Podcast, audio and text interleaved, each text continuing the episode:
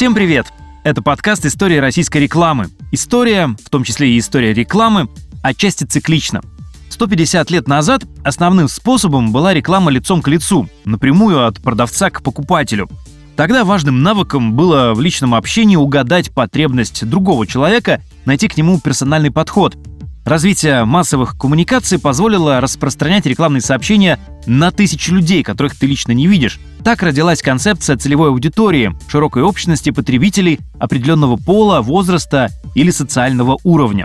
Индивидуальность клиента в этой аудитории растворилась, но вот уже в 21 веке цифровая среда снова позволила брендам обращаться к каждому человеку почти что напрямую. Так на наших глазах произошла очередная смена парадигм, сделавшая человекоориентированность новой философией маркетинга. Об этой эволюции, ее причинах, последствиях и о том, как она отразилась на российском рынке рекламы, мы сегодня и поговорим. Напомню, что подкаст делает Ассоциация коммуникационных агентств России АКАР при поддержке блок-платформы AdPass в рамках мероприятий в честь 145-летия рекламы России и 30-летия АКАР. Меня зовут Макс Волынсков. Поехали!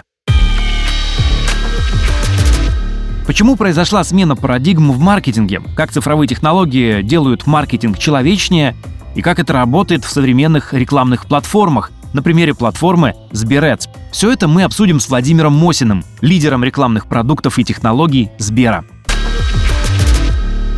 Владимир Мосин родился 16 апреля 1983 года. В индустрии цифровой рекламы работает более 16 лет. В период с 2006 по 2017 работал в компании AdRiver. За 11 лет прошел путь от руководителя технической поддержки до директора по развитию. С 2017 по 2021 работал в компании Яндекс. Отвечал за запуск новых направлений бизнеса в Яндекс Директ. С февраля 2021 года Владимир возглавляет трайп рекламных продуктов и технологий Сбера. В сферу его ответственности входит стратегическое развитие рекламных бизнесов, аналитического счетчика статистика от Сберец и управление рекламной политикой для поверхностей группы. Слушайте, ну для таких изменений э, всегда причин несколько, и, как правило, они достаточно фундаментальные. Поэтому я бы выделил, ну, наверное, три основных. Э, во-первых, это изменение ценностей и ожиданий самих потребителей, самих людей – Э, люди стали больше ценить индивидуальность, э, автономность, уникальность и просто перестали быть пассивными потребителями, а захотели полноценно взаимодействовать с окружающей их средой, в том числе с брендами, которые предоставляют им разные товары, услуги или какие-то сервисы.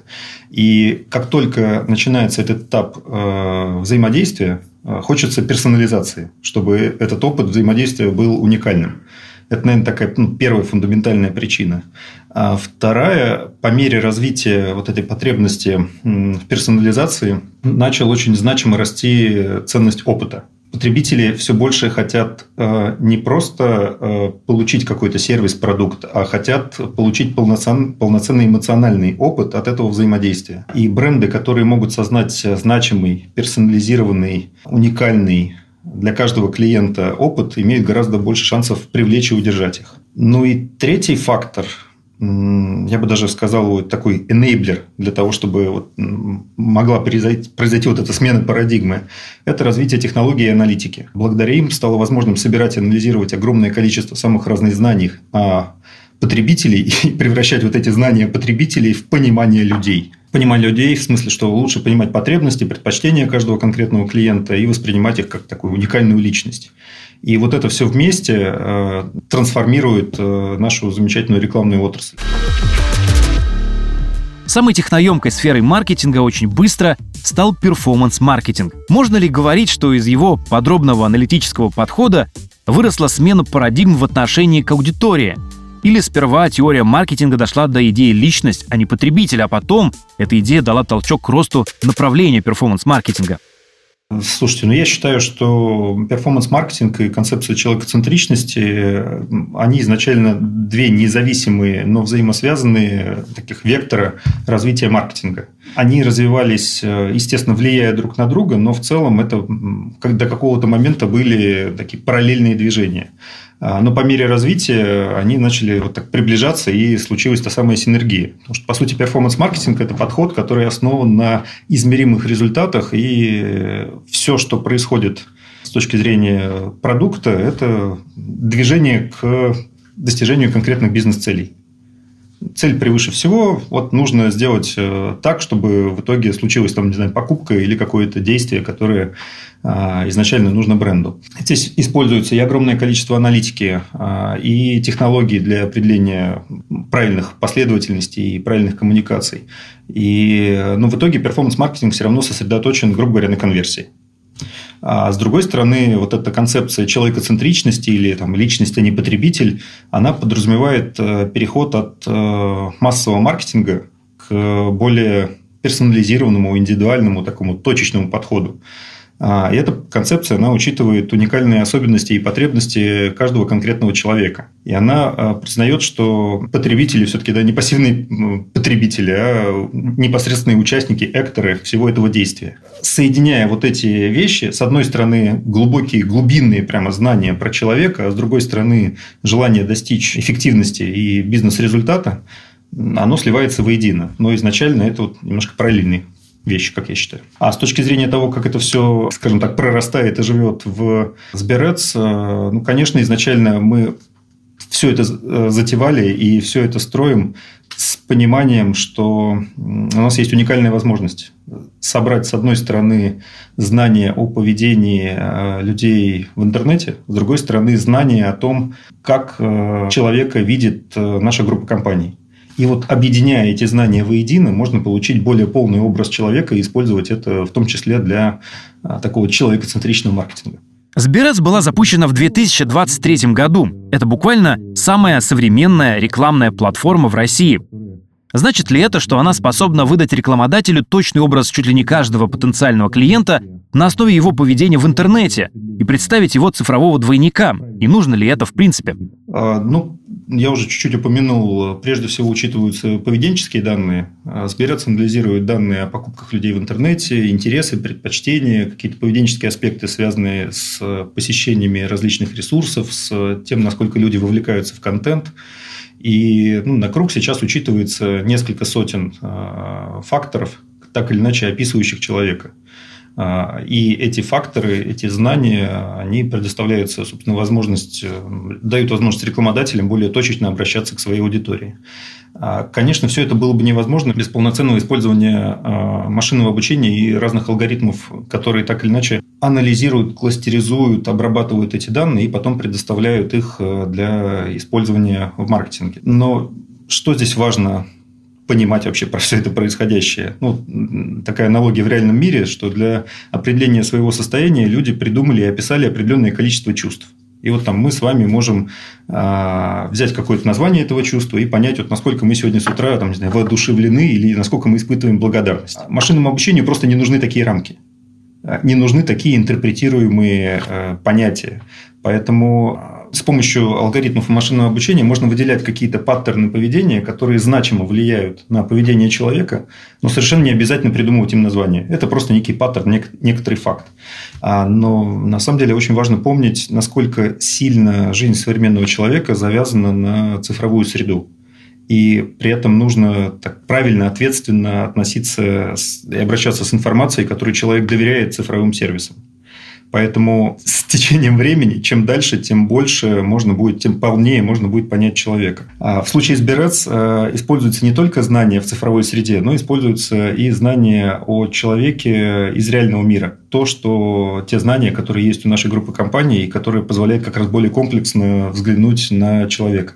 И вот этот полученный образ, э, он и позволяет более точно, более комплексно э, коммуницировать в итоге брендом с, с человеком, уже даже язык не поворачивается сказать, с целевой аудиторией. Все-таки хочется всем нам гораздо более персонализированного подхода даже здесь. Уже не мыслить категориями сегментов и аудиторий, а мыслить категориями конкретных людей. А, ну, и потребностями конкретных людей. Вот, поэтому в целом вектор такого все более и более полного понимания человека, конечно же, есть, э, и Сберец э, прикладывает огромные усилия, чтобы в полной мере ему соответствовать. Вот. Но для такого полного, тотального понимания личности, там, личностных каких-то качеств человека э, нужно учитывать еще дополнительно, конечно, и контекст, и вообще социальную среду. И некоторые эти вещи, они еще пока не оцифрованы, ну или, не, может быть, и не будут оцифрованы. Именно поэтому все равно сохраняется огромная значимость стратегии персонального опыта бренда когда бренд сам осознанно понимает, как он в полной мере будет использовать все возможности офлайн мира, цифрового мира, доступных аналитических знаний для того, чтобы создавать вот этот самый персонализированный опыт с помощью инструментов, ну, в частности, таких как Сберец.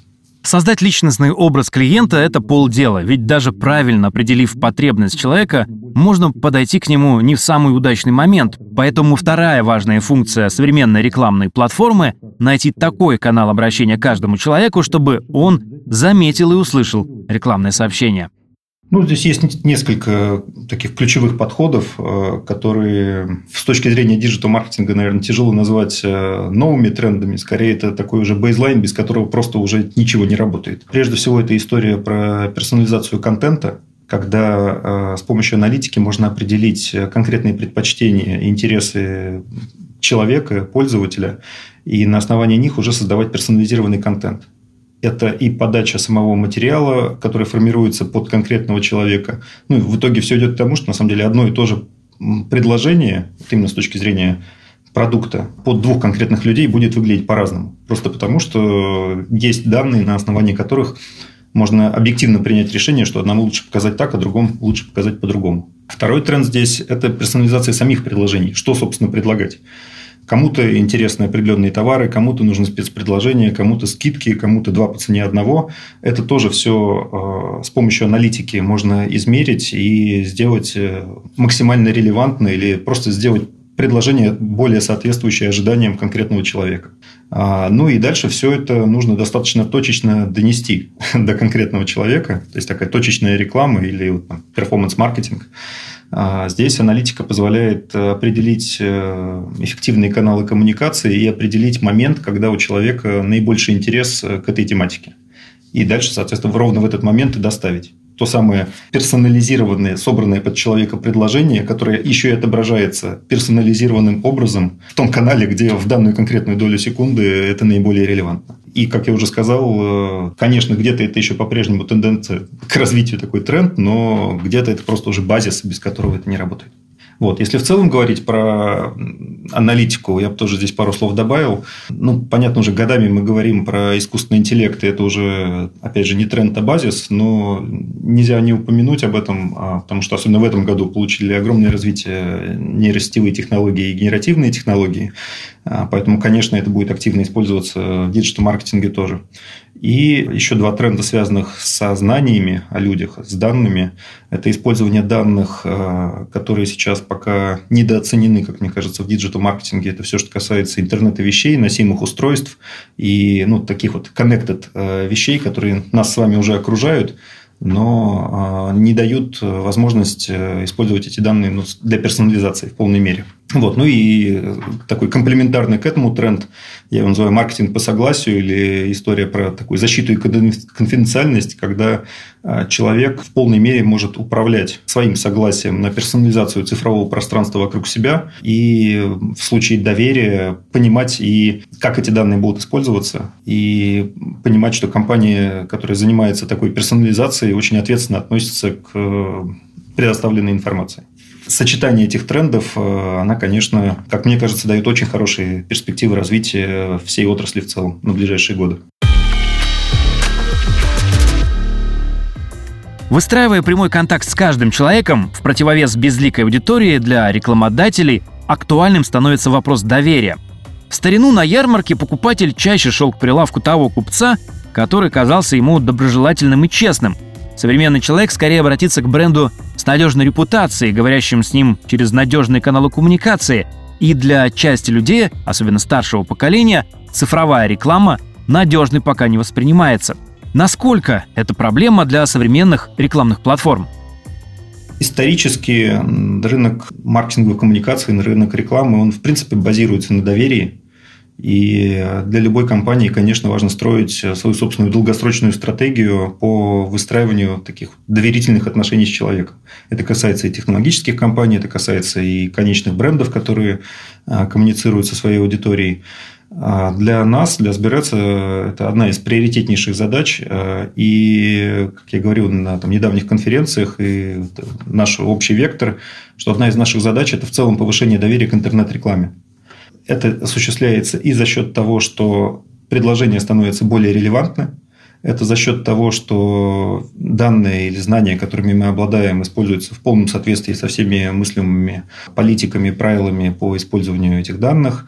Это и инструменты модерации, которые защищают одновременно бренды от возможности ошибиться и начать показывать что-то не то. Ну и, с другой стороны, защищают э, конечных людей от того, что они получат нерелевантные или некорректные предложения.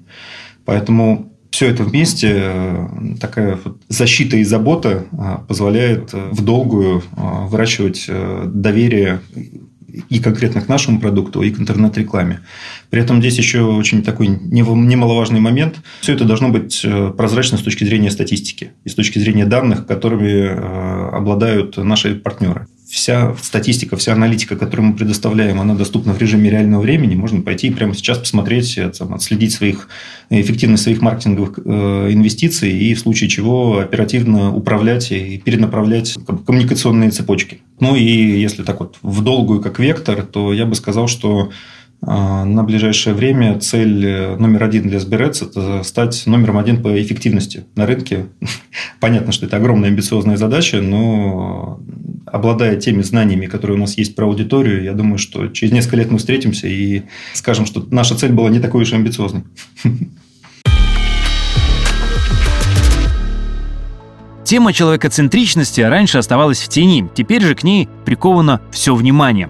Рынок маркетинга динамичен, одни тренды исчезают, другие стремительно масштабируются. Национальная премия бизнес-коммуникации «Эффективность» — это отражение эволюции индустрии. Премия отмечает эффективные и инновационные практики агентств, брендов и медиа в области внешних и внутренних коммуникаций. В этом году НПБК «Эффективность» проходит седьмой раз под эгидой Ассоциации коммуникационных агентств России. В числе жюри войдет порядка 200 топ-менеджеров крупнейших международных и российских компаний. Используйте шанс завоевать главную награду за бизнес-достижения и получить профессиональную оценку от лидеров в сфере маркетинга и внутрикорпоративных коммуникаций. Прием заявок НПБК «Эффективность» открыт до 1 марта 2024 года. Все подробности на сайте npbk.rf. О том, как человекоориентированный маркетинг проявляется в различных рекламных кейсах, о важности персонального подхода не только к аудитории, но и к рекламодателям, а еще о том, как концепция человекоцентричности повлияла на инфлюенс-маркетинг и рекламу на ТВ, мы поговорим с Ириной Михеевой, исполнительным директором рекламного холдинга NMI Group. Михеева Ирина Владимировна родилась 27 июня 1984 года. Окончила Московский государственный университет инженерной экологии по специальности менеджмент в рекламе. Работала с такими брендами, как Теле2, Ростелеком, Газпромбанк, Локалют и другими. В настоящий момент исполнительный директор первого российского рекламного холдинга NMI Group.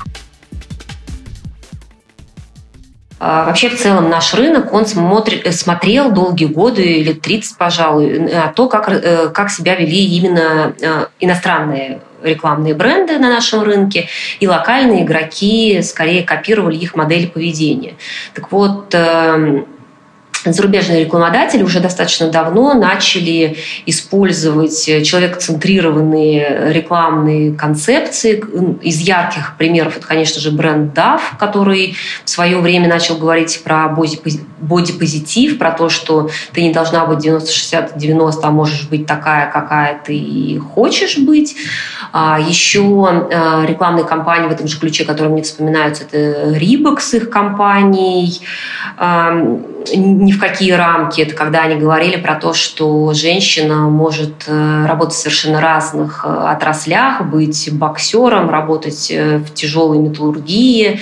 А, и у них была достаточно скандальная в свое время а, рекламная, не помню, наверное, онлайн-публикация про то, что пересядь с иглы мужского доверия на мужское лицо. Они ее быстренько свернули, но хайп определенно эта рекламная публикация получила.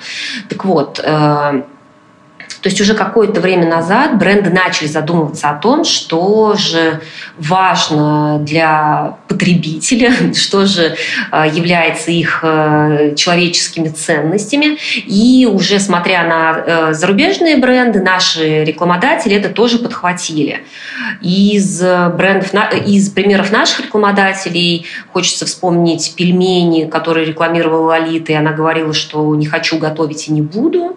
Вот. Это такая, знаете, наверное, предыстория до э, ковидных времен. А потом случился ковид, и ковид, он э, с одной стороны, сделал э, нас еще более человечными, потому что повернул нас лицом к вообще к нашим базовым ценностям, здоровье, семья. А с другой стороны, это уже были, знаете, мы переместились вниз по пирамиде потребностей Маслоу, то есть мы э, ушли от э, ценностей личностных вот, действительно к базе-базе. Но какое-то время мы были на этой ступени пирамиды. А затем случился 22 год, случился, ну, помимо общей экономической ситуации, это был еще и э, общеполитической ситуации. Это был еще и экономический кризис, э, снижение ВВП. Мы все это почувствовали на своем собственном ну, благосостоянии. И в этот момент э, мы с точки зрения коммуникации э, шагнули в сторону э, максимального value для кошелька. Появились коммуникации вроде «приходи в Озон, 80% скидка на шампунь здесь сейчас» или там в пятерочке на помидоры и так далее. Какое-то время мы наслаждались этими коммуникациями и снова шагнули в ценностный спектр коммуникационный и опять начали э, появляться рекламные сообщения именно человека центрированные, то есть глобально этот тренд э, не исчез, да, далеко не все рекламодатели этим пользуются, и очень много именно а, «приходи, купи сегодня и сейчас скидка 99%», но из последних коммуникаций хочется отметить, к примеру, майонез «Слобода», они говорят, давайте быть довольными, а не идеальными. Это же опять же про наши человеческие инсайты. Э, Вкусвилл вместе с Синергетиком э, сделали игру «Другое дело» про то, как правильно сортировать э, мусор и говорят про ценности экологии, по сути. Вернусь к вашему вопросу. Мы совершенно точно в NMI Group про человека центрированный подход, и кейсы рыночные подтверждают, что мы в этом не одиноки. Для рекламных агентств рекламодатели – это такие же потребители услуг, как для рекламодателей их собственные клиенты. И здесь рекламные агентства должны выступать уже не проводниками, а сами по себе носителями человекоориентированного подхода к клиентам. Знаете, конкретно на рекламном рынке э, мы всегда к клиентам подходили как к уникальным э, личностям, и я за свою там 20-летнюю, наверное, уже практику не могу вспомнить двух одинаковых контрактов, чтобы, знаете, э, мы совершенно по какому-то одному алгоритму обслужили хотя бы двух клиентов. А, даже если плюс-минус одинаковый набор услуг у нас э, покупается, плюс-минус одинаково выглядят контракты, потому что всегда все очень сильно персонализировано. Какие-то клиенты, вот именно не как клиент, как рекламодатель, а как конкретный Вася, который на стороне клиента сидит, или Маша на стороне клиента. Кто-то верит в данные и просит, чтобы все, что приносит агентство, было очень четко а, основано на данных. Кто-то, наоборот, мыслит какими-то концепциями, трендами и верифицирует то, что приносит агентство с кейсами, например, западными или кейсами других смежных с собой рынков. И по факту каждый наш рекламодатель – это ну, действительно для нас уникальный проект. С другой стороны, ну, вообще, если говорить про агентский бизнес, а, глобальный тренд, опять же, который стартовал не сегодня и даже не вчера, он про то, что а, агентства перестают быть для рекламодателей просто баинг-хабом. То есть мы не про то, что приходи, купи 100 GRP, у нас дешевле, а мы именно про партнерство. А, мы про стратегический подход, мы про то, чтобы действительно подумать, а что мы можем сделать не с точки зрения медиа весов, а с точки зрения решения конечных бизнес-задач клиента. Вот. И это, наверное, самый глобальный тренд – это именно партнерство – вот. Что еще можно отметить? Про актуальное время, если говорить, э, уход брендов, необходимость локализовывать э, бренды или, наоборот, необходимость э, локальному бренду занять свою нишу на, там, в прошлом году слегка освободившемся местами рынке. Это были уникальные челленджи, с которыми мы до этого вообще никогда не сталкивались. Причем не сталкивался как наш клиент, как наш партнер, так и мы, как рекламное агентство агентстве. И опять же, мы всегда работали в вот этой коллаборации, генерили лучшие решения для того, чтобы максимально эффективно эту ситуацию решить. Пожалуй, так. Ну, еще, наверное, чего ждут от агентства? Ждут того, чтобы агентство было максимально в тренде, понимало, что происходит на рынке, и в зависимости от, от происходящего уже рекомендовало те или иные решения. Там, к примеру, да, сейчас есть тренд того, что очень сильно растет e-com, и мы, естественно, начинаем e-com уже как медиа вписывать в медиамиксы наших партнеров, наших рекламодателей.